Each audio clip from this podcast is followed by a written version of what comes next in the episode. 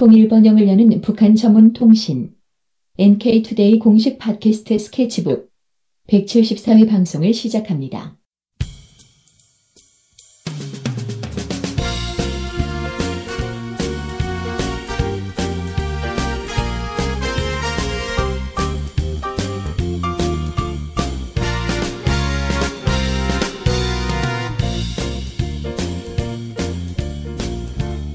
안녕하세요. 김혜민 기자입니다. 안녕하세요. 문경환 기자입니다. 네, 오늘은 북한이 대안의 사업체계를 도입한 지 54주년을 맞이해서 대안의 사업체계에 대해서 제시해보고자 합니다. 네. 말씀드리고자 합니다. 네. 네. 대안의 사업체계를 도입한 지가 54주년이 됐다면은 도입한 날이 며칠인 거예요? 12월 15일. 아, 12월 15일. 네. 그렇구나. 네. 대안의 사업체계. 대안의 사업체계 저는 처음에 대안의 사업체계라는 얘기를 딱 들었을 때 아, 뭔가 사업체계에서 이제 대안을 발견했구나. 네. 이렇게 생각을 했어요. 네. 근데 알고 봤더니 대안이 우리가 흔히 말하는 대안이 아니라 공장 이름이 대안이더라고요. 네. 대안공장. 네. 저도 대안이라 해서 대안인 줄 알았는데 대안 전기 공장이 있었습니다. 네. 이게 어디 있는 공장이에요? 남포시의 대안 구역에 있습니다. 아, 대안 구역이라는 게 있구나. 네. 대안 구역의 대안 전기 공장. 네. 그래서 이제 김일성 주석이 1961년도 12월에 여기를 방문해가지고 공장 운영을 이런 식으로 하자. 이렇게 제안한 거예요. 그래서 북한식입니다. 이게 이제 그 당시 소련이나 중국이나 이런 데랑 좀 다르게 북한식의 독창적인 어쨌든 경제 관리 체계를 만든 거죠. 아, 그러니까 사회주의가 다 일반적으로 이런 걸 하는 게 아니라 네. 북한에서 특별히 개발한 네. 이 사업 관리 체계다. 네. 이렇게 볼 수 있군요. 유사한 부분도 물론 있겠지만은 기본은 이제 북한에서 자체적으로 그냥 했다고 주장을 하고 있습니다. 자, 그러면 일단 본론으로 들어가기 전에 대안의 사업 체계라는 게 만들어지기 전에는 그럼 어떤 식으로 운영이 됐던 거죠? 그러니까 이제 북한이 해방이 딱 된 다음에 북한에서는 일단은 일제가 운영하던 그런 공장이라든가 친일파도 운영하는 공장이라든가 이런 것들이 다 이제 북한 노동자들에게 넘어가고 그다음에 북한도 어쨌든 사회주의 좀 지향하다 보니까 토지 개혁을 하듯이 네. 공장도 큰 공장 같은 경우는 일부 개혁을 했을 것 같거든요. 네. 그래서 공장 자치위원회 이런 걸 꾸려가지고 자치위원회에서 운영하고 거기 위원장이 책임을 지는 형태. 네. 근데 그 위원장 이름이 나중에 지배인으로 바뀌게 된 것 같고, 그러니까 이제 지배인이라는 게 호텔 지배인 이런 식으로 했을 때, 아, 우리 흔히 이제 네. 가게 가가지고 마음에 안 들면 지배인 불러. 그러잖아요. 네. 지배인이라는 게 지배라는 사람이 아니고 그 주인이 따로 있고. 거기 관리 감독을 한 사람을 지배인이라고 하는데, 그래서 어쨌든 주인은 전체 노동자들이니까 네. 주인은 따로 있고, 그다음에 이제 지배인을 세워가지고 이 지배인이 공장 자치위원회를 운영하고 관리하는 식으로 그렇게 해서 운영이 되고 있었던 걸로 파악이 되는데, 이제 그렇게 해서 60년도까지 그렇게 하다가 네. 이게 이제 좀 발전해야 되는 이제 요구가 제기가 된 거죠. 뭔가 이 변화가 필요하다. 아, 변화가 네. 요구가 됐다. 네, 그러니까 이제 북한은 어쨌든 사회주의를 지향하다 보니까. 공장의 주인은 엄밀히 말하면 노동자들이고, 협동조합인 경우, 또는 국가고, 이렇게 되는데, 이제 이 지배인 중심으로 이렇게 운영이 되다 보니까, 지배인이 유일 관리를 하는 시스템이다 보니까, 뭔가 지배인의 독단이 생길 수가 있는 거예요, 운영에서. 그래서 보통 관료주의라고 주장을 하는데, 관료주의가 뭐냐면은, 상급자에겐 보통 좀 약하게 이렇게 약간, 아부 떨고, 하급자한테 자기 밑에 있는 사람한테는 막 힘을 내세우면서 약간 이렇게 자기 있는 것처럼 하고 자기 권력을 네, 과시하고 네. 네. 그리고 이제 자기가 책임을 지지 않으려고 약간 책임지는 행동들을 잘 안 한 거 있잖아요. 이를테면은 저희가 이제 공무원 사회 어디 국가 기관 같은 데 전화를 하면 자꾸 떠넘기잖아요. 아, 무슨 예. 관리처로 전화해보세요. 거기 전화하면 여기로 다시 전화해보세요. 아니, 거기서 전화하라고 해서 여기 넘어왔는데 지금 무슨 소리 하시는 거죠? 아, 네. 거긴 또 왜 그래? 맞아, 아무튼 맞아. 우리 책임 아니에요. 네, 그럼 어디로 또 전화해보시죠. 이렇게 했을 때 사실 화를 내야 되잖아요. 화를 내고 예를 들어서 홈페이지에 글을 올리겠다. 네. 이런 식으로 하면은 그때서야 움직이고 약간 이런 게 있잖아요. 그렇죠. 한국에서 이렇게 하면은 동사무소 하나 가더라도 약간 그런 부분들이 있는데 그런 게 사실 자기가 책임을 좀 지지 않으려고 하면서 이제 그런 것들이 다 관료주의인 거예요. 아, 예. 네. 그런 것들을 좀 보이려고 한다든가 아니면 기관 본위주의. 그래서 이제 전체 나라를 생각하지 않고 기관 이익적으로만 생각하는 거. 아, 자기 기관의 이익만? 그러니까 나라 전체로는 사실 철강이 몇만 톤이 필요하다. 이런데 자기들의 기관만 보면은 한 3만 톤만 생산하겠어요. 뭐 이런 식으로 할 수도 있는 거고. 일단 그런 기관 본위적인 그리고 또 이기적인 부분들. 그러니까 뭐 예를 들어 자기들이 뭐가 필요하다. 그럼 뭐 이걸 막 싹쓸이 해버린다든가 이런 것들이 있을 수 있잖아요. 그래서 이제 그런 행동들을 보여서 지배인들의 유일 관리 시스템이 그 당시에 좀 문제가 있는 것 같다라고 김일성 주석이 이제 판단한 것 같아. 판단해가지고 공장 관리에 대한 부분들을 공장 당위원회로 싹 넘기게 됩니다. 아, 네. 그러니까 이 대안의 사업체계의 핵심은 지배인이 관리하던 공장을 네. 공장 당위원회로 이렇게 넘기는 네. 이게 이제 핵심인 거군요. 네네네. 그러니까 뭐 공장 내 당위원회로 넘겼다고 예. 하는데 이제 결국은 공장 내 당조직. 공장의 당위원회라는 건 도대체 뭘 얘기하는 건가요, 이게? 네, 그러니까 이제 북한은 사회주의 체계는 기본적으로 노동 계급의 정당이라고 하잖아요. 뭔가 그 정당이 만들어지면은 보통 뭐 조선노동당 이런 게 하면서 노동자들의 예. 정당이 이제 만들어지는데 이 노동자들의 정당이 사회 전반을 지도하는 시스템이란 말이죠. 예. 그래서 자본주의 사회에서는 정치는 정제고 경제는 경제고 딱 따로 가고 뭔가 정치가 경제에 개입하면 좀 이상하고 막 이런 게 있는데 그렇죠. 사회주의 사회에서는 경제 전반도 당이 좀 책임지고 지도를 하게 되는 시스템이라서 모든 그런 직장이나 공장이나 뭐 그런 데마다 다 비서를 세웁니다. 당 비서. 아. 그래서 당 보통은 뭐 다른 데는 대표 아니면 위원장 이렇게 말하는데 북한에서는 이제 좀 특이하게 당에서 일하는 사람들은 비서 그러니까 일꾼이 된다. 그러니까는 인민이라고 표현하죠. 자기들은 네. 이제 민중들을 주인으로 섬기는 비서가 된다. 뭐 이런 컨셉으로 이런 비서라고 하거든요. 네. 그래서 이제 당 비서들을 한 명씩 다 세워요. 그래서 뭐 모임까지 뭐 조그만 모임이나 뭐 조그만 조직도 다 비서라고 해야 돼. 당에선 파견된 사람이 쭉 있는 거죠. 네. 이게 참 우리가 볼 때는 상당히 낯선 이제 풍경이네요. 네네. 그러니까 아주 낯선. 우리로 치면 이제 공장에 새누리당의 간부가 이렇게 딱 네. 파견와가지고 그 네. 공장을 딱 지도하고 있는 그런 꼴인 건데 네네네. 상상은 안 되네요. 네, 그러니까 이제 이를테면 새누리당 당에서 한 명 내려와가지고 처음에 그 사람이 그냥 가만히 있었을 거 아니에요. 뭔가 네. 이렇게 하고 근데 이제 좀 김일성 주석이 어떻게 보면은 그 지배인의 그러니까는 당 공장장의 운영 권한을 그 새누리당 당원 그 한 명 있잖아요. 그 사람이 운영하는 회의에 넘겨버린 거죠. 이렇게 얘기하기 진짜 충격적이죠. 어쨌든 북한에서는 그렇게 진행을 한 겁니다. 네. 네. 당위원회라는 거는 어쨌든 그 공장에 있는 당원들의 어떤 조직? 뭐 네. 이렇게 볼 수가 있는 건가요? 네. 근데 이제 당위원회는 구체적으로 당위원회를 운영하는 거는 사실 우리로 말하면 새누리당 당원이에요. 네. 그렇죠? 당비서. 그러니까 북한에서는 당비서인데 근데 이제 그 회의에 누구만 들어온다 이게 아니고 당비서가 기본 운영을 하면서 지배인, 기사장, 그다음에 이제 북한 내 근로단체들이 있거든요. 네. 그래서 뭐 청년동맹, 직업동맹 뭐 이런 게 있어요. 직업동맹은 노동자들의 단체고 청년동맹은 청년들의 단체. 네. 그러니까 이제 뭐 그 나이가 있겠죠. 정해져 있겠죠. 거기에 이제 그거랑 그다음에 뭐 기술자 대표 이런 사람들이 다 모여가지고 이제 회의를 하는 겁니다. 그래서 이제 뭐 당회의를 해서 당원들만 모인다. 뭐 이 사람들이 당원일 수도 있는데 기본 그런 게 아니고 기본은 당위원회라고 하면은 당 비서가 회의를 진행하면서 이 나머지 그 공장에서 좀 주요한 역할하는 사람들이 모여서 회의하는 자리다. 이렇게 볼 수 있겠습니다. 네. 그러니까 뭐, 이를테면은, 다른데 사례를 뭘 들 수 있을까요? 저는 대학을 들 수 있을 것 같은데, 대학 학생회 같은 데에서 과 대표들이 모여서 회의하고 뭐 이런 느낌인 거죠.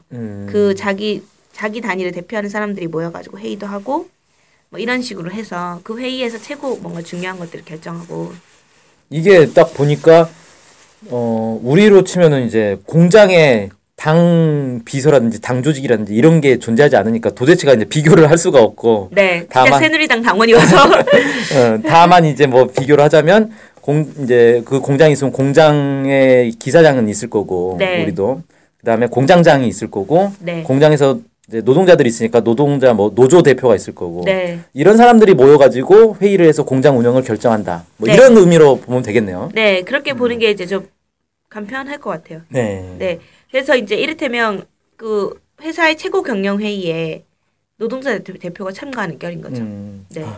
아주 우리로서는 도저히 받아들일 수 없는. 네. 노동자가 경영에 관여한다. 이건 네. 도저히 있을 수 없는 일이죠. 네. 네 그래서 대안의 사업체계가 뭐 이런 거다. 네. 이렇게는 좀 알겠고. 근데 대안의 사업체계가 벌써 이제 50 몇 주년이라고 그랬죠? 아까 54주년. 네. 반세기가 넘게 지났는데 이 사업체계가 아직도 계속 유지가 되고 있는 건가요? 네, 기본적으로 유지되고 있다고 보면 됩니다. 근데 최근에 북한에서 특히 이제 고난행군 이후에 네. 새로운 뭐 경제 조치들이 많이 있었잖아요. 네. 뭐 7일 뭐 경제 관리 개선 조치 뭐 이런 거라든지 네. 최근에는 또 무슨 그 뭡니까 뭐 기업 책임제 뭐 이런 것들도 막 생기고 네. 그랬는데 이런 것 때문에 대안의 사업 체계가 많이 바뀌지 않았을까 이런 생각도 좀 드는데요. 네. 안 그래도 그런 얘기들 하는 사람들이 좀 있었나 봐요. 네. 근데 어쨌든 기본 대안의 사업체계는 수정되거나 폐기된 건 아니고 일단 좀 더 보완 강화되고 있는 측면이 좀 있는 것 같다 이런 건데요. 일단 지금 핵심적인 거는 애초에 이제 대안의 사업체계가 지배인 중심이었던 게 지배인 1인이 다 이제 전반 관리를 했던 거를 당위원회라 해서 집단적인 뭔가 지도체계로 만들어버린 게 획기적이란 말이죠. 네. 근데 그 과정에서 어쨌든 노동자들의 대표도 참가하고 이렇게 하면서 노동자들의 지혜와 창의성을 높이는 데 기여를 했다는 거예요. 그래서 기본은 기업 경영에 있어 노동자들의 참여를 보장한 거죠. 어떻게 보면. 그렇기 때문에 사실 7일 조치라든가 2002년도에 있었던 2013년도 12월 1일에 있었던 이런 조치들은 다 어떤 내용이냐면 본질적으로 봤을 때 2013년이 아니라 2012년 아닌가요? 아, 네. 2012년. 네네. 네네네. 2012년에 12월 1일에 있었던 이 뭐 그 조치라든가 뭐 이런 것들 같은 경우도 사실은 본질에 있어서는 어쨌든 기본은 노동자들의 참여를 더 독려하고 노동자들이 어쨌든 좀 더 적극적으로 기업에 책임을 질 수 있도록 하기 위해서 마련된 거기 때문에 큰 방향에서는 비슷한 부분이 있고 그다음에 이제 사실은 이제 연간 수립 계획 수립 같은 경우도 어떻게 보면은 더 사실은 노동자들을 주인으로 세우려고 한 것 같아요.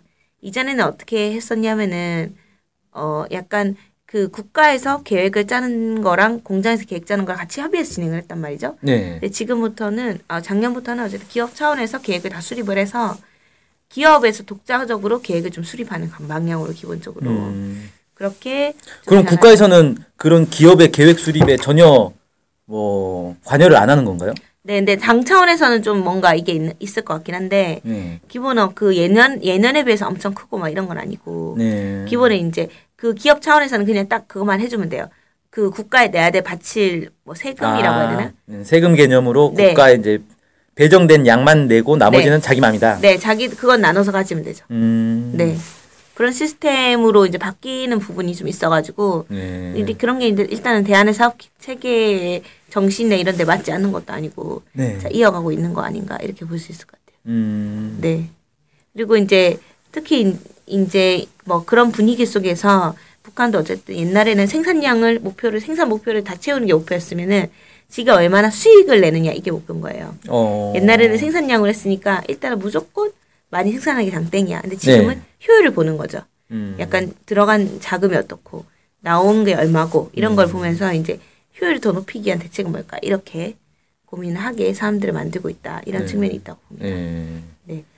그리고 이제 독립채산제 같은 경우도 사실은 대안의 사업체계에서 나온 거거든요. 독립채산제라는 형태가. 네. 이제 독립채산제는 뭐냐면은 기본은 이제 독립된 회사가 있어가지고 이 회사에서 기본적으로 자신들이 운영을 쭉 하는 거예요. 네. 그래서 이제 자기들이 국가에 내야 될 부분은 국가에 내고 나머지 노동자들 나눠주고 아까 말했던 그런 걸 독립채산제라고 하는데 그 독립채산제 같은 경우도 대안의 사업체계 내용 안에 포함이 다시 돼 있었던 거거든요. 그래서 그 지역이나 대학 그 공장의 실정에 맞게 어떤 데는 이제 뭐 이렇게 하고 어떤 데는 또 이렇게 하고 어떤 데는 뭐 섞기도 하고 이런 식으로 해서 독립채산제를 좀 운영해오고 이랬던 게 있기 때문에 뭐 그렇게 이게 상반되거나 이러진 않다고 볼 수 있겠습니다. 네, 그렇군요. 네. 저도 이제 뭐 얘기를 하다 보니까 네. 이 대안의 사업 체계가 원래는 이 평균주의를 네. 적용을 했던 건데 지금은 평균주의가 다 없어지지 않았냐. 따라서 네. 대안의 사업 체계가 지금은 없어진 걸로 봐야 된다. 이런 이제 주장을 하시는 분들도 있더라고요. 네. 그래서 그 평균주의라는 말을 좀 이해를 해야 되는데 네. 평균주의가 뭐냐면은 동일한 노동을 한 사람들에게 동일한 이 뭡니까? 쉽게 말해서 월급을 준다 이거예요. 네, 네. 근데 사실 사람이 동일한 일을 할 수가 없어요. 네. 그러니까 똑같은 자리에서 똑같은 일을 하더라도 사람마다 일의 양은 다르잖아요. 네. 그러니까 인형 눈깔 붙이기를 생각해봐도 1시간에 100개 붙인 사람도 있고 90개 붙인 사람도 있고 110개 네. 붙인 사람도 있는데 네. 그 사람들에게 모두 동일한 월급을 주겠다. 이게 평균주의인 거거든요.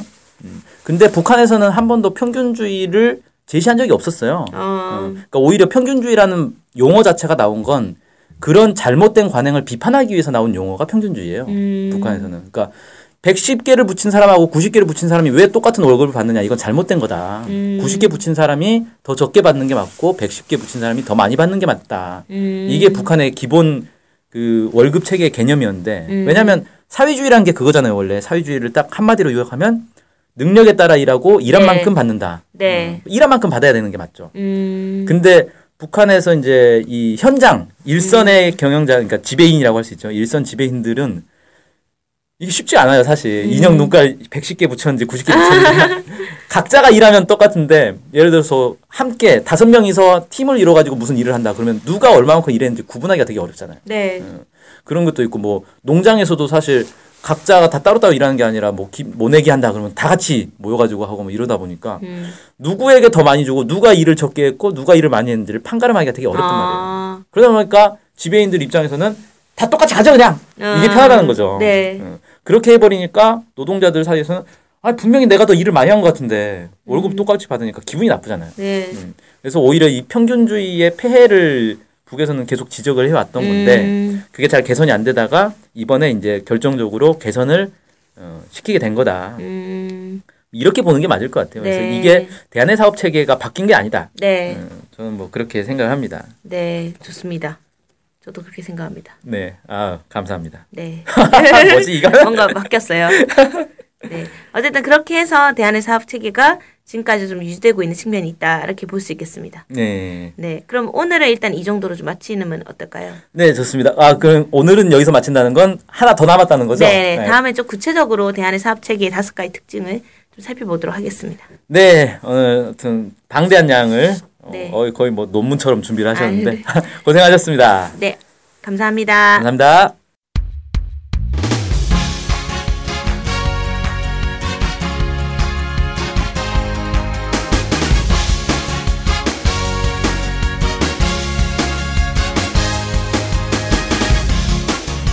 (2014년 5월 1일) 언론사 등록 이후 NK투데이에서 운영하는 홈페이지 블로그로 방문한 독자가 100만 명을 돌파했습니다. 우와, 100만 명이나? 네.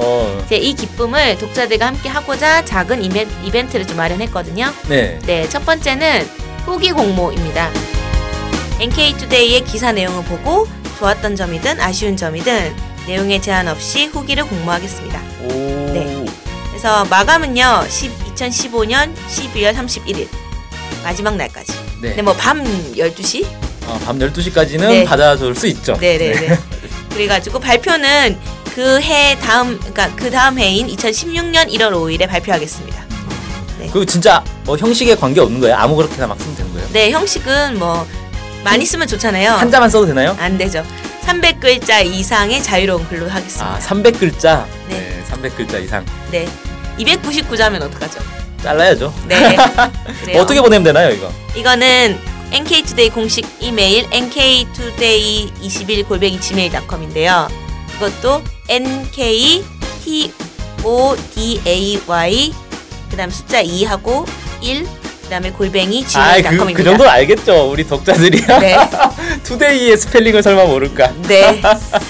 그래서 NK투데이 페이스북 페이지에 메시지를 또 보내주셔도 됩니다. 상금이 있나요? 네, 상금은 당선자 한 명한테는 문화상품권 5만원짜리를 드리겠습니다. 네, 아니 글 300자 썼는데 5만원이면은 좋죠? 상당히 네. 쏠쏠한데요? 네.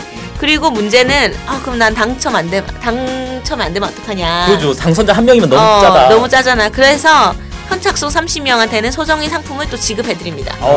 네, 기대해주세요. 31명이 안 넘을 거라고 생각하기 때문에 상품이 뭔지 공개할 수 없죠. 네, 그건 아쉽죠. 근데 좋은 일단 거예요. 일단 보내주시면 거의 네. 뭐 받으실 수 있지 않을까 싶습니다. 네, 100%예요, 100%. 그래서 선착순 30명인데 100%인가요? 그럼 네. 30명도 안 보낼 거라는 얘기인가요? 아니죠. 네, 그런데 100%입니다. 네. 일단 네. 그러고 두 번째는 또 어떤 게? 네, 두 번째로는 공유의 신이라는 건데요. NK투데이 공식 페이스북 페이지를 통해서 저희 기사를 꾸준히 공유해주신 분들이 계십니다. 이런 분들께 감사 인사를 드리려고 하고 저희는 지금 이제 10월부터 11월 사이에 기사를 많이 공유해 주신, 오늘 공유의 신이라고 이름 붙여가지고 신까지 네, 이름 붙여가지고 이제 선물을 드리려고 하고요. 선물이 뭔가요? 선물은 세계 양봉대회 우수상품에 우수상품 2관왕에 빛나는 꿀 세트를. 오, 이거 엄청 좋은 꿀인가? 네. 꿀이 다 거기서 거기 아닌가? 상 받았다니까 좋겠죠. 네, 세계 양봉대회라는 네. 게 있군요. 네. 네, 거기서 이제 나온 꿀 세트를 한 분께 드리고 2위와 10위 사이의 분께 또 소정의 상품을 하겠습니다. 그렇군요. 네. 또 10명까지 상품을 주니까 네. 10명 안에만. 근데 10월부터 11월 사이에 기사를 많이 공유해 주신 분들을 뽑아서 공유의 신을 네. 지정하는 거면 이미 끝난 거네요, 이건? 네, 사실 이건 끝난 거라서 더 하시기는 어려운데 네. 그걸로 끝난 건 아니죠, 사실. 아, 그럼 뭐가 있나요? 뭐가 있어요? 앞으로도 정기적으로 이걸 좀 진행을 해볼까 합니다. 그러니까 앞으로는 이번에 못 받았다고 실망하지 마시고 앞으로는 자주 공유를 해봐야 되겠다. 그러면 꿀 세트를 받으실 수 있는 기회가 있을 수 있겠습니다. 아, 그렇군요. 근데 페이스북 페이지를 모르는 사람도 있지 않을까요? 페이스북에서 NK투데이를 검색을 해보십시오. 네. 그러면 바로 나옵니다. 네. 영어로 NK 쓰시고 한글로 투데이 쓰시면 바로 나옵니다. 네. 네. 그 다음에 하나 더 준비했습니다. 100만 돌파 기념 강연회. 네. 네. 대망의 2016년이 곧 밝아올 것으로 예상되는데 한반도에 무슨 일이 펼쳐질지. 2016년 1월 16일 토요일 서울에서 천기 누설의 자리를 마련합니다. 무당이 오는 건가요? 아, 그럼요. 점치는 것 같은데. 네. 그래서 한 해 2015년 한 해 북한에서 어떤 변화들이 있었고 2016년에는 뭐 북한과 그다음에 남북 관계 전반에 걸쳐서 어떤 일이 예상되는지 이런 것들을 얘기하는 그런 강연 자리를 마련을 했고요. 네. 강연에 일단 날짜만 잡아놓고 시간 장소는 나중에 더 구체적으로 잡히는 대로 공지해드리겠습니다. 네. 와. 근데 뭐 세 개나 하다니 참 작은 이벤트가 아닌 것 같은 느낌이 드는데 대형 이벤트인데요. 네. 100만 돌파 기념 이벤트 많은 관심 부탁드립니다. 네, 관심 부탁드립니다. 감사합니다.